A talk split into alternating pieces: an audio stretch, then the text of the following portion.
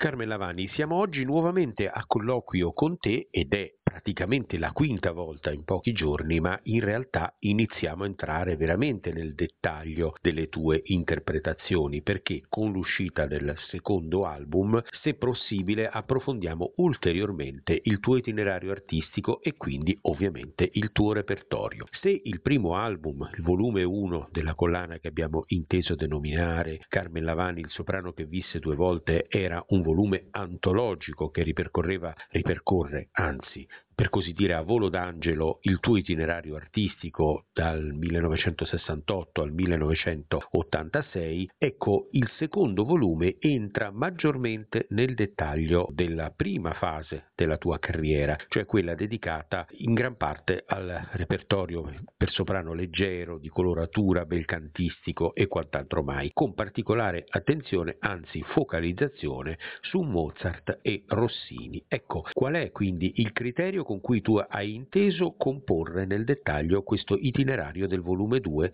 Mozart e Rossini. Allora, dunque, penso che ci sia una base comune che lega questi due giganti e soprattutto il, ehm, il, appunto il bel canto anche, anche, e le difficoltà prima di tutto. E quindi sono due autori che, che presentano varie, varie difficoltà non solo tecniche, ma anche diciamo interpretative. Non ci sono grandi drammi, chiaramente, perché tutti i ruoli che io ho fatto erano diciamo col sottofondo del, dell'ironia, del, dell'allegria, oppure quando c'era qualche personaggio un po' più malinconico, un po' più triste, c'era sempre il lieto fine, quindi tutto veniva composto nello stesso modo. Quindi difficol- le differenze, diciamo, tra un autore e l'altro. Rossini ha più, diciamo,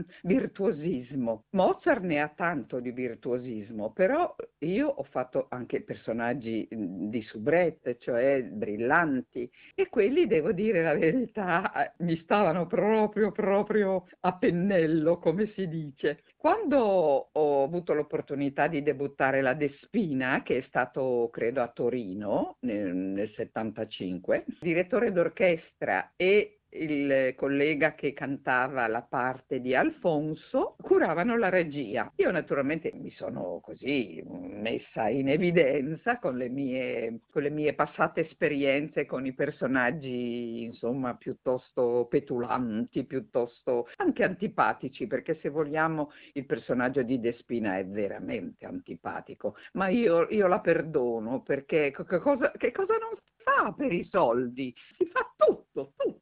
E allora è venuto fuori una, una, uno spettacolo veramente esaltante, diciamo. Perché? Perché io e Paolo Montarsolo, Paolo Montarsolo basso tra l'altro di origini napoletane, anzi no, di, di, origini salernitane, però insomma regione Campania, una attore anche lui sul palcoscenico, veramente un, io mi ci sono trovata proprio a mio agio. E abbiamo cominciato, a, anch'io ho tirato fuori la mia napoletanità, perché? Perché eh, bene o male quando qualcuno mi stimola io prendo l'avvio e, e, mi, e mi butto, come si dice. E quindi è stata fuori, è venuta fuori una, una Despina e un eh, Don Alfonso un po', forse anche un po' sopra le righe, perché abbiamo, avremo senz'altro anche esagerato, ma insomma piuttosto, piuttosto mediterranea, piuttosto caliente, piuttosto mm, insolita, perché mm, generalmente, ripeto, soubrette, il repertorio di soubrette in Mozart è sempre molto, molto così, molto sempre uguale, molto ovvio direi. No, io sono arrivata io che con Paolo Montarsano abbiamo un po' sbarellato tutto quanto. E così, e così subito dopo questa Despina ha, ha preso la strada vicina, però al fuori, fuori dell'Italia, e, e, l'abbiamo fatta a, a, Monte Carlo. A Monte Carlo c'era la Margherita Wallman che faceva la regia e devo dire è un ricordo che mi, che mi riempie di, di, veramente di orgoglio perché, perché Margherita Wallman è stata una donna meravigliosa per il teatro italiano per, per la, proprio per la storia de, della scala. E quindi avere intanto la sua stima dall'inizio e poi, e poi mi ha lasciato ancora meglio carta bianca come si dice e io ho, ho aggiunto altre piccole cose alla mia Despina e quindi lei molto, molto carina mi regalò poi il suo libro Balconate dal cielo autografato e anche nella, nella dedica scrisse delle cose che sono nel mio cuore, proprio tengo strette strette. Poi con Paolo Montarsolo ho fatto tanti altri ruoli, quindi cioè, abbiamo avuto modo di, di esprimerci ancora insieme. Ecco, per quello che riguarda il capitolo, tu eh, non è la prima volta che accenni al rapporto con i registi, a buoni rapporti con i registi, quasi fosse più importante che avere buoni rapporti con i direttori d'orchestra. Cosa è stato per te costruire buoni rapporti con grandi registi? Quanto è stato più o meno importante che avere buoni rapporti con chi ti accompagnava dalla buca dell'orchestra? Insomma, qual è stato per te il baricentro dell'equilibrio del rapporto con l'azione scenica e con l'interpretazione musicale?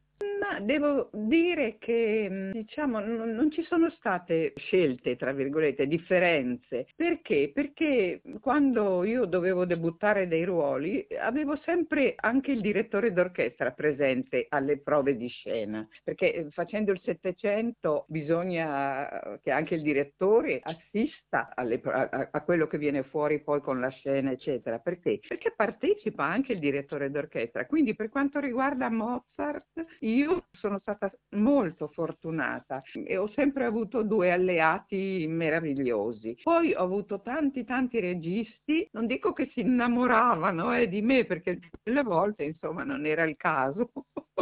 ma stimandomi come mi stimavano, mi, mi, lasciavano a volte anche delle scelte personali, le approvavano quindi non ho avuto neanche dei contrasti, mai. Invece col direttore d'orchestra, come ho già raccontato in passato, qualche contrasto l'ho, l'ho, l'ho avuto, ma no, devo dire soprattutto per il repertorio mozartiano, perché è commedia, perché è, è, insomma è, è, un tutt'uno con il direttore d'orchestra, anche i recitativi sono, hanno una loro espressività non solo scenica ma proprio musicale, perché eh, non credo, insomma, io non ho trovato, diciamo, eh, grandi differenze, li ho trovati sempre molto solidali e molto collaborativi e mi hanno lasciato completamente libera. Abbiamo parlato parecchio dei tuoi, delle, dei tuoi personaggi mozartiani, però di uno forse abbiamo parlato poco e vorrei approfondirlo adesso. Sì, perché abbiamo parlato tanto di Susanna, tanto della contessa, parecchio di Despina, ma di Donna Anna abbiamo detto quasi nulla. Che cos'è stato per te questo personaggio? Intanto ho un aneddoto meraviglioso. Io l'ho preparata musicalmente con eh, la mia pianista di allora quando vivevo a Milano, che era, si chiamava Carmelina Gandolfo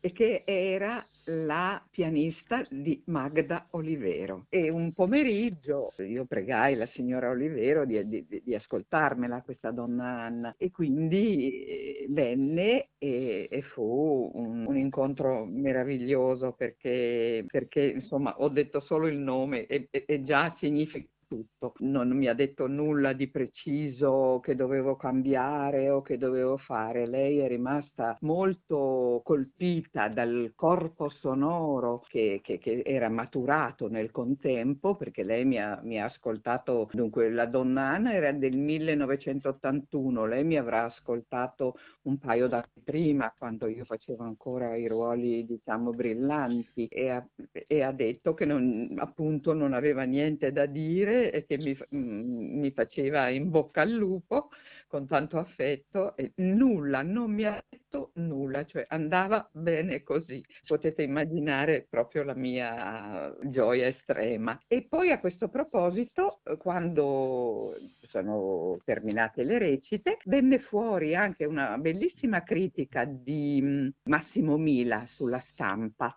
Accomunava me alla donna Elvira e diceva che eravamo bravissime entrambi ed eravamo lanciate negli alti cieli dello stile tragico. E poi diceva, aggiungeva e diceva, contrariamente all'impiego che generalmente di loro nei nostri teatri eh, le usano appunto, confinandole nel repertorio brillante in ruoli di Despina e Zerlina. Quindi il messaggio di, di Massimo Mila che diceva appunto alle direzioni artistiche dei teatri italiani, poi svegliatevi perché qua c'è un, un, interprete drammatica e devo dire avrà dato anche una certa mano perché poi sono venute altre cose, forse chissà anche grazie a quel suggerimento di Massimo Mila. Ma sai, eh, sicuramente i nomi che hai citato, la Olivero, Mila, insomma, di cosa vogliamo parlare? mettendo questa banale espressione tra virgolette, parliamo di giganti ovviamente, parliamo di giganti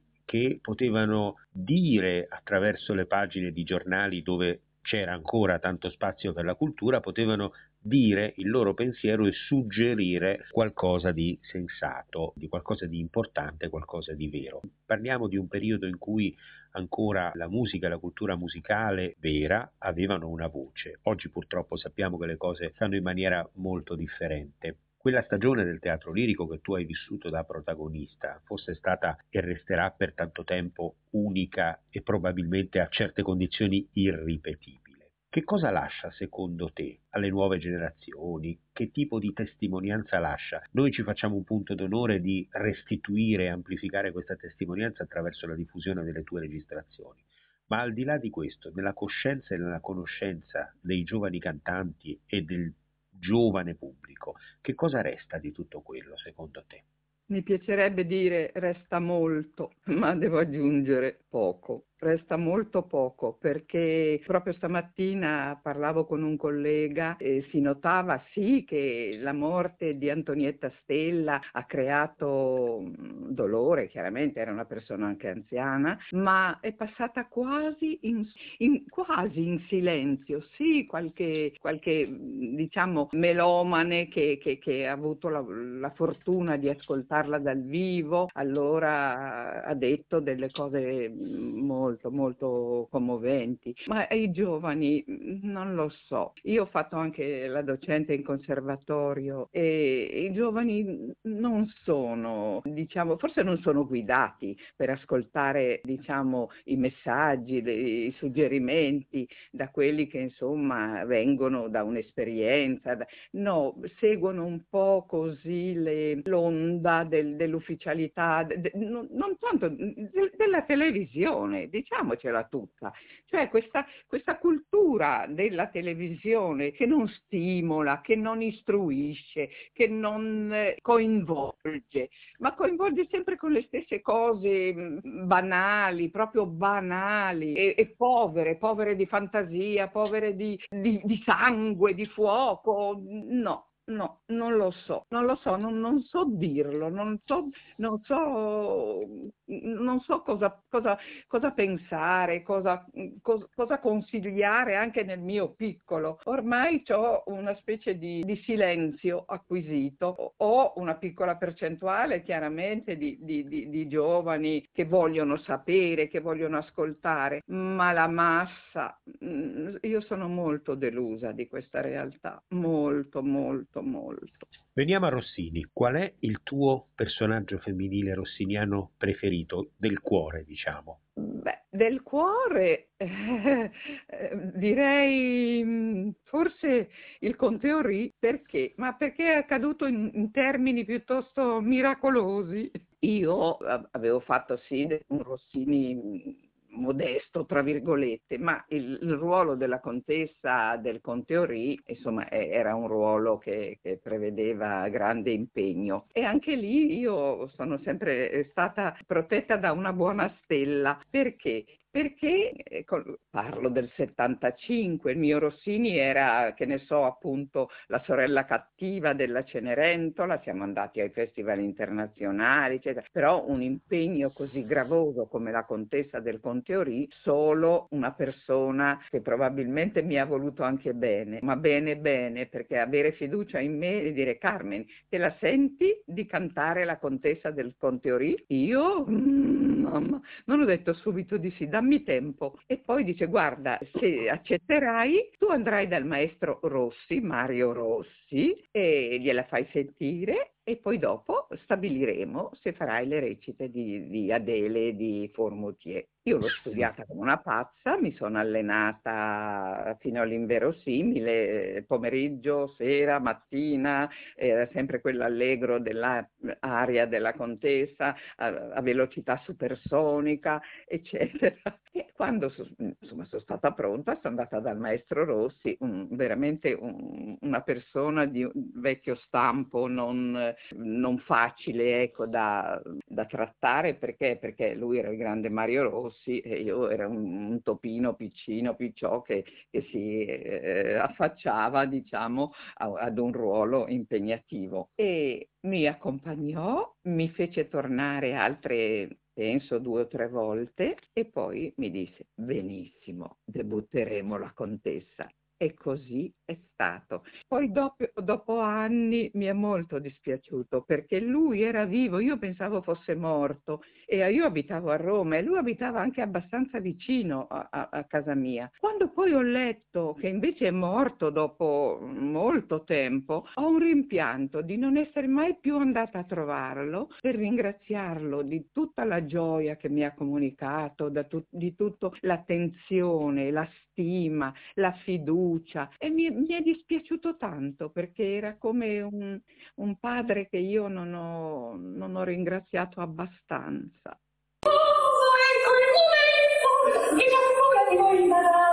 Se